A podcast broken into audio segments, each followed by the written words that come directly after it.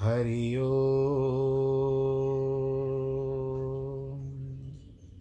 हरि ओम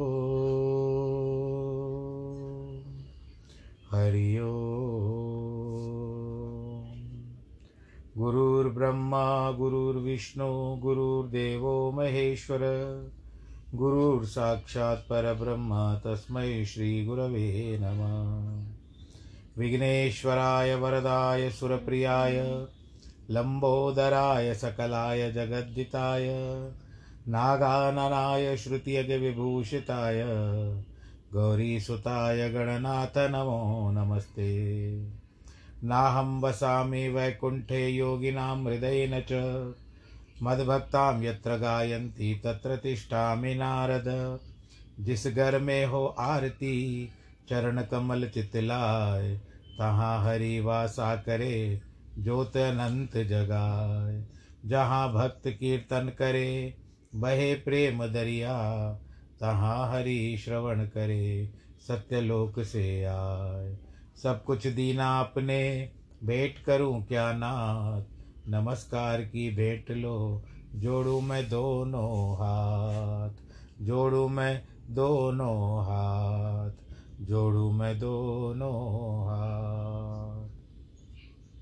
शान्ताकारं भुजगशयनं पद्मनाभं सुरेशं विश्वाधारं गगनसदृशं मेघवर्णं शुभाङ्गं लक्ष्मीकान्तं कमलनयनं योगिवृदानगम्यं वंदे विष्णुं भवभयहरं सर्वलोकैकनाथं मङ्गलं भगवान् विष्णु, मङ्गलं गरुडध्वज, मङ्गलं पुण्डरीकाक्ष मङ्गलायस्तनो हरि। सर्वमङ्गलमाङ्गल्ये शिवे सर्वार्थसाधिके, शरण्ये त्र्यम्बके गौरी। नारायणी नमोऽस्तु ते। नारायणी नमोऽस्तु ते। नारायणी नमोऽस्तु ते। श्रीराम जय राम, जय जय राम। श्रीराम जय राम, जय जय राम। श्रीराम जय राम जय जय राम श्रीराम जय राम, जय जय राम। पतित पावन सीताराम, रघुपति राघव राजा राम। जय रघुनंदन, जय सिया राम। जानकी वल्लभ सीताराम, जानकी वल्लभ सीताराम। रघुपति राघव राजा राम। पतित पावन सीताराम सीताराम सीताराम सीताराम सीताराम, पूर्ण कर दो सबके काम। जय रघुनंदन, जय सिया राम। बोलो श्रियावर रामचंद्र की जय।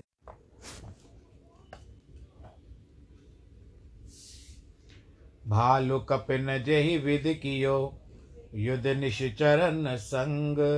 सो सब सुनिए प्रेम से, यही चतुर्थ प्रसंग सियावर रामचंद्र की जय। रिपु के समाचार सब पाए, राम सर चिव सब निकट बुलाए। लंका बांके चार दुआरा के विधि लांगियल करो बिचारा। अब यहाँ पर हम पाँचवें विश्राम, चतुर्थ विश्राम में प्रवेश कर रहे हैं।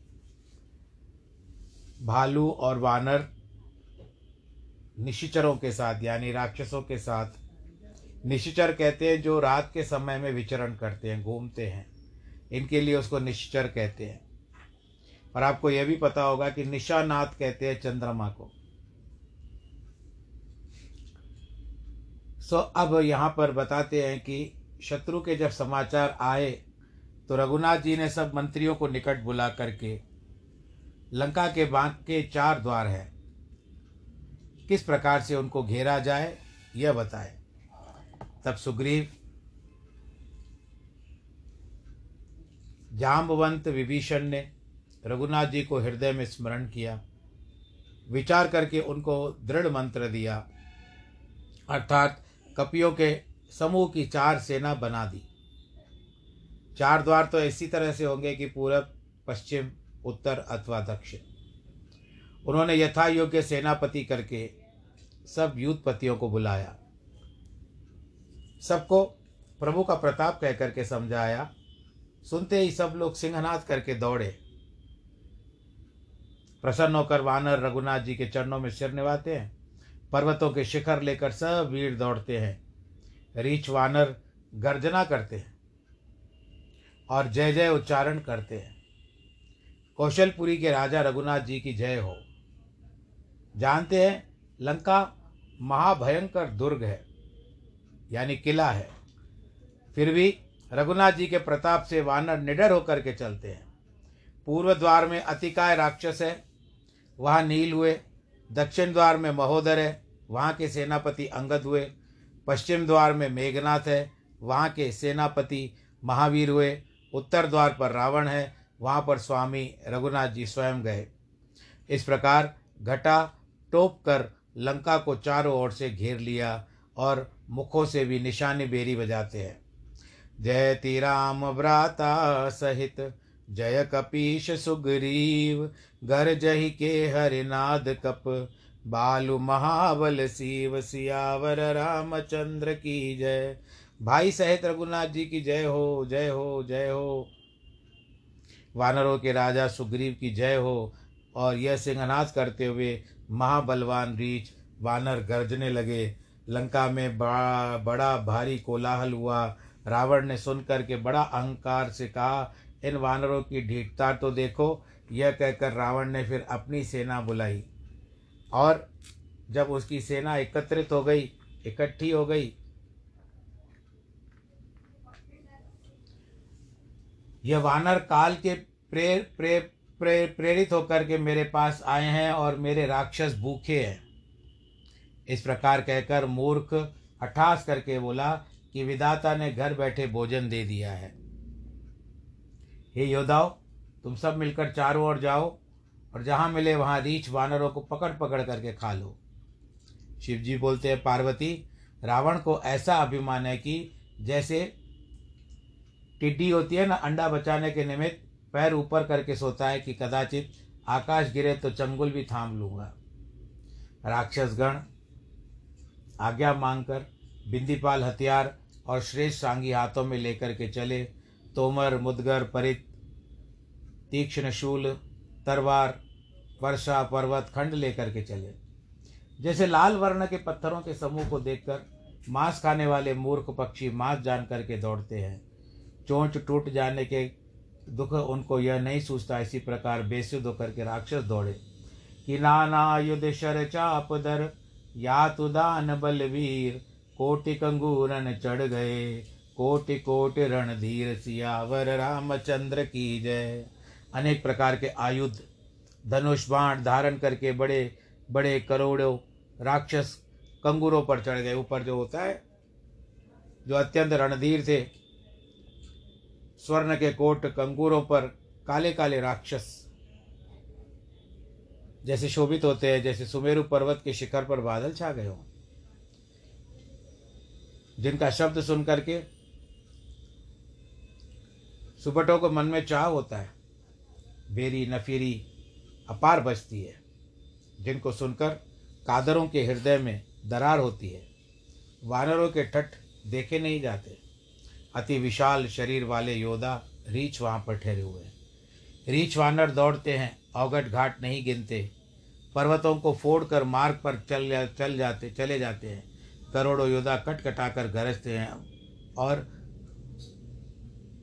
होठों से दांतों को चबा चबा करके उछलते कूदते, हा, हू हा, हू करते हुए जाते।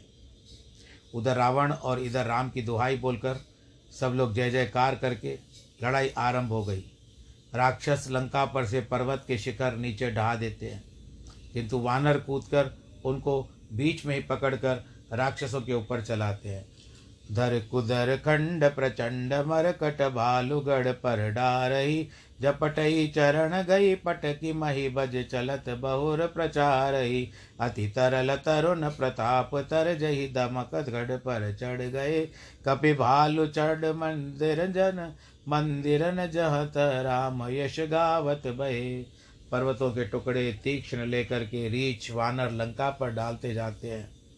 चरण पकड़ करके झपटते हैं, पृथ्वी में पटक करके भाग जाते हैं, फिर प्रचारते हैं। बड़े युवा, चपल, प्रतापशाली, वानर, गर्ज तर्ज और तमक कर गढ़ पर चढ़ गए। रीछ वानर बंदरों, मंदिरों पर बैठकर जहाँ तहाँ रघुनाथ जी का यश गाने लगे। एक एक गही रजनीचर पुन कप चले पराए ऊपर आपन हेठ बट, गिरही दरण पर आए। सियावर रामचंद्र की जय। एक एक राक्षस को पकड़कर फिर वानर कोट के शिखरों से कूदे। ऊपर और नीचे योद्धा राक्षस लिए पार्व पर पृथ्वी पर आकर गिरते हैं। रघुनाथ जी के प्रताप से वानर प्रबल पड़ गए और अनेक राक्षसों के समूह का नाश करने लगे। जहाँ तहाँ वानर, फिर किले पर चढ़ गए। रघुनाथ जी के प्रताप से, सूर्य की जय हो, रघुनाथ जी की जय हो, ऐसा कहते हैं। तब झुंड के झुंड राक्षस भाग चले। जैसे तीक्ष्ण हवा से बादलों के समूह उड़ जाते हैं। लंका में बड़ा हाहाकार मच गया। दुखित होकर के बालक और स्त्री रोने लगे। वो घबरा गए थे, क्योंकि पहले एक डर हनुमान जी का भी था, क्योंकि उन्होंने लंका जला दी थी। सब कोई मिलकर रावण को गालियाँ दे रहे थे। उसने राज करते हुए अपनी मृत्यु को बुला लिया है।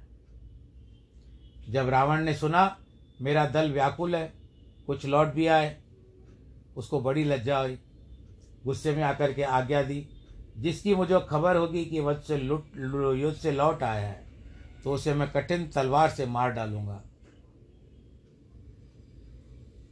या मृत्यु को प्राप्त हो जाए वो, उसको मृत्यु को गले लगाना चाहिए। यह रावण का भयंकर वचन सुनकर के फिर सब डर गए। क्रोध कर फिर वीर लज्जाते हुए वानरों की सेना पर टूट पड़े। सोचा कि सम्मुख लड़ना, वीरों की गति पाना वो अच्छा है उस मूर्ख से कटवाना सर अपना, मृत्यु दंड पाना अच्छी बात नहीं है। बहु आयुध धर सुबट सब विरही प्रचार प्रचार। कीने व्याकुल भालु कपि परग, प्रचंड नमार सियावर रामचंद्र की जय। योद्धा अनेक आयुध हाथ में लेकर, ललकार कर भिड़ने लगे, तीक्ष्ण परिघों के मारने के रीछ वानरों को व्याकुल कर दिया। वानर भय से व्याकुल होकर भागने लगे। फिर भी हे पार्वती, अघाड़ी इन्हीं की जीत होगी। कई बोले, अंगद हनुमान कहाँ है? नल, नील द्विविध जामवंत हैं। जिस समय बलवान हनुमान ने अपने दल को विचलित सुना, उस समय परिश्रम के दरवाजे पर थे। वहाँ पश्चिम के दरवाजे पर थे। वहाँ मेघनाथ युद्ध करता था, द्वार नहीं टूटता था। बड़ी कठिनाई हो रही थी। योद्धा महावीर जी के मन में बड़ा क्रोध हुआ। तब काल के समान गरजे कूद कर लंका पर चढ़ गए और और शिखर लेकर के मेघनाथ पर झपट पड़े। रथ तोड़कर सारथी को मार डाला। उसके हृदय में लात मारी। दूसरा सारथी उसे व्याकुल देकर रथ पर चढ़कर तुरंत घर के लिए लेकर आया। अंगद सुनो कि पवन सुतगढ़ पर गयो अकेल। समर बांकुरा बाली सुत तारक। तरक चढ़ो कपि खेल सियावर रामचंद्र की जय। अंगद जी ने सुना कि महावीर जी गढ़ पर अकेले गए हैं तब वह समर के बांके वाली पुत्र खेल से ही तर्क कर चढ़ गए। दोनों वानर युद्ध से विरुद्ध, क्रुद्ध अर्थात युद्ध में विशेष उलझ गए। रघुनाथ जी का प्रताप हृदय में स्मरण करके दोनों दौड़ते हुए रावण के घर जाकर चढ़े। रघुनाथ जी की दुहाई देने लगे। कलशों सहित सब घरों को पकड़ कर डहाते हैं। छोटे छोटे घरों के ऊपर कलश लगे हुए रहते हैं। आप लोगों ने देखे होंगे। महलों में भी लगे हुए रहते हैं। राक्षस देख करके बड़ा भय मानते हैं। लंका के मंदिरों पर कलश चढ़ रहे थे। अनेक स्त्रियाँ हाथों से छाती पीटने लगी कि अब दो वानर उत्पाती आ गए हैं। पहले तो एक था, अब ये दूसरा भी आ गया। एक ने तो नगर को फूक दिया अभी दूसरा क्या करेगा पता नहीं। वानर अपने खेल से उन्हें डराते हैं। रघुनाथ जी का सुयश सुनाते हैं। फिर हाथों में सोने के खंभे उखाड़ कर उत्पात कर और बढ़ा दिया, आरंभ कर दिया उत्पात मचाना। फिर शत्रु के समूह कूद पड़े और भुजाओं से शत्रुओं को बड़ा दल मर्दन करने लगे। किसी के लात, किसी के चपेट मारने से तुमने जो रघुनाथ जी को नहीं भजा, उसका फल तुमको अभी भोगना ही पड़ेगा, ऐसा भी कहते जाते हैं। एक एक सन मर्द कर, तोर चला वही मुंड।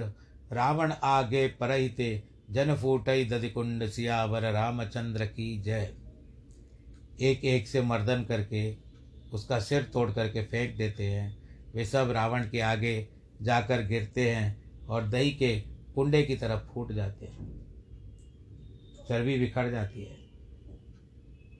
जिनको आज बोलते हैं ना, तुम्हारा सर फोड़ दूँगा, इस तरह से कहते हैं। तो ये वास्तव में हो रहा था। जिनको बड़े बड़े सरदार जानते हैं, उनको पैर पकड़ करके प्रभु के पास फेंक देते हैं।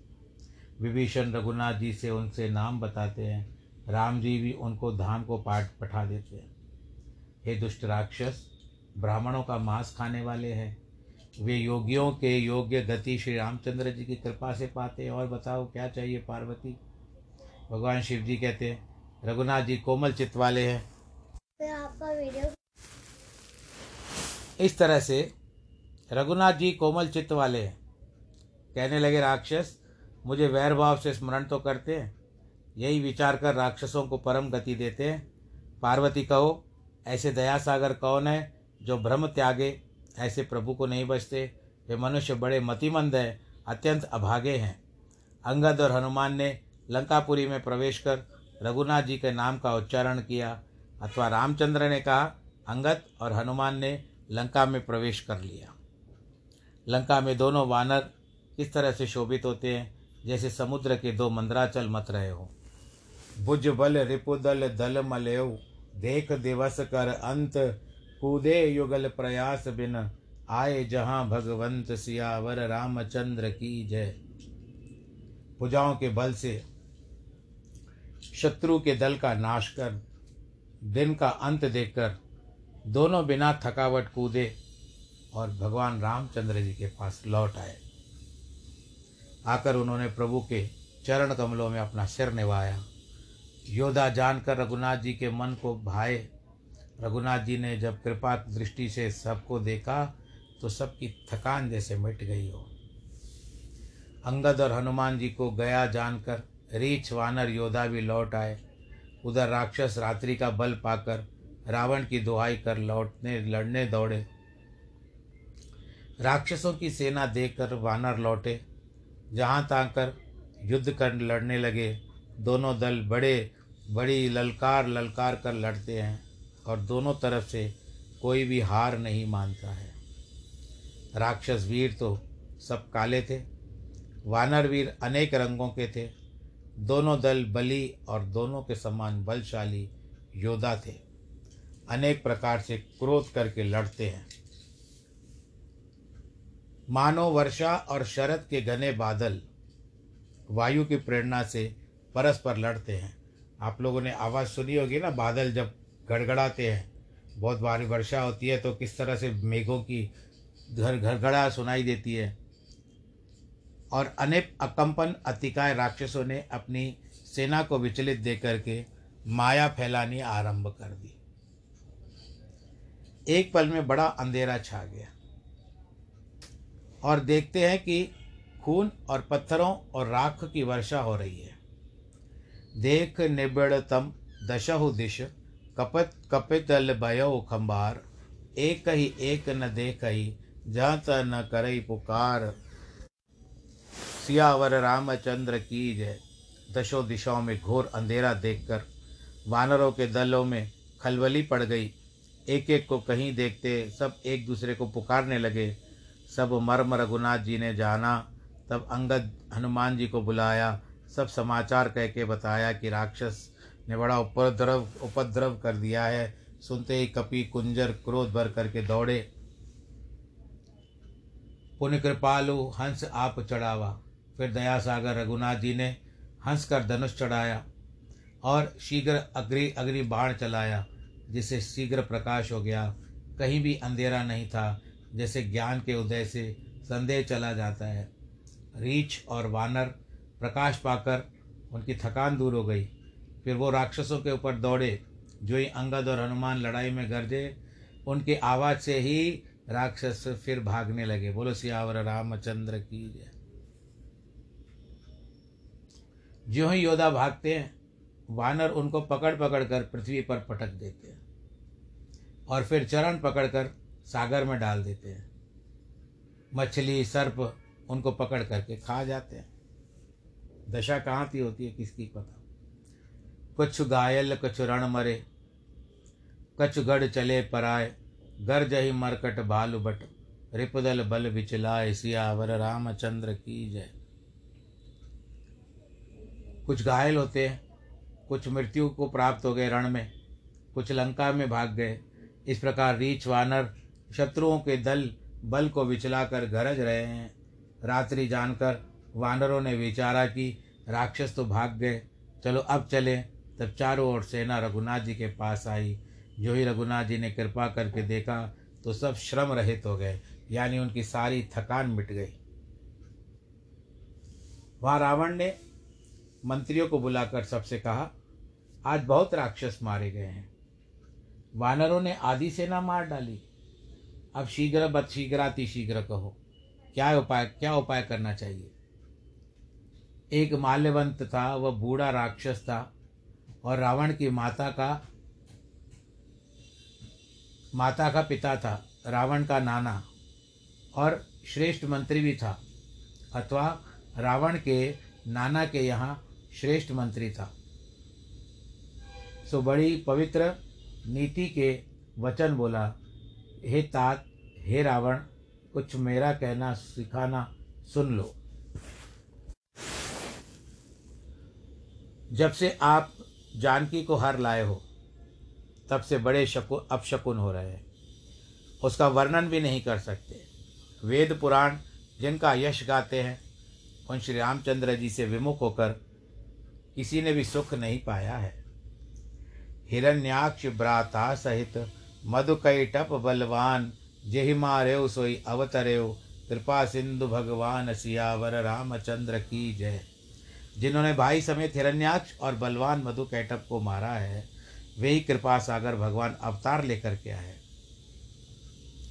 काल रूप खल वन दहन, गुणागार धन बोध, शिव बिरंच जय सेवई तासो कवन विरोध सियावर रामचंद्र की जय। जो दुष्टों के वन दहन करने में, जलाने को काल रूप है, गुणों के सागर विज्ञान गण हैं, जिनको शिव ब्रह्मा सेवन करते हैं, उनसे वैर कैसा? आप वैर त्याग दीजिए, जानकी को दे दीजिए, परम प्रीतम कृपा सागर रघुनाथ जी का भजन कीजिए। रावण को उसके वचन बाणों के समान लगे बोला अभागे काला मुँह करके चला जा। अरे तू बूढ़ा हो गया, नहीं तो यहीं पर तुझे मार डालता। अब मुझे कुछ मत सिखाना और मुझे कुछ अपना मुख भी मत दिखलाओ।